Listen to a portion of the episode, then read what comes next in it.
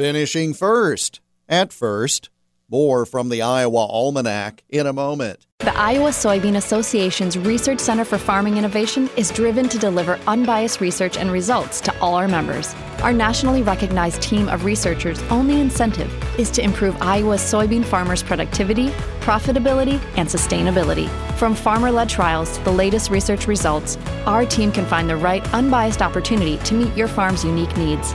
All thanks to your soy checkoff investment.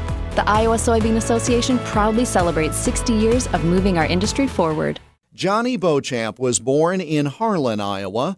He began his racing career after World War II, racing old model stock cars at county fair tracks. Then came 1959, and Beauchamp found himself behind the wheel of a Thunderbird for the first Daytona 500. He took the lead when Fireball Roberts went out on lap 43.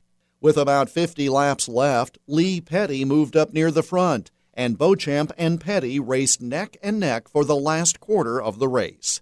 They crossed the line at about the same time, with Iowan Johnny Beauchamp declared the winner. Lee Petty protested, saying he was the winner.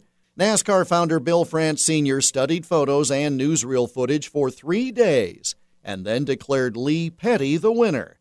Johnny won the NASCAR event in Atlanta a month later and won at Nashville the following year before finishing his career in the 1961 Daytona 500.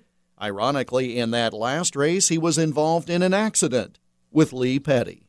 The controversial finish helped put NASCAR on the map when Iowa's Johnny Beauchamp was originally declared the first winner of the Daytona 500 on this date in 1959. And that's Iowa Almanac for February 22nd. Until tomorrow, I'm Jeff Stein.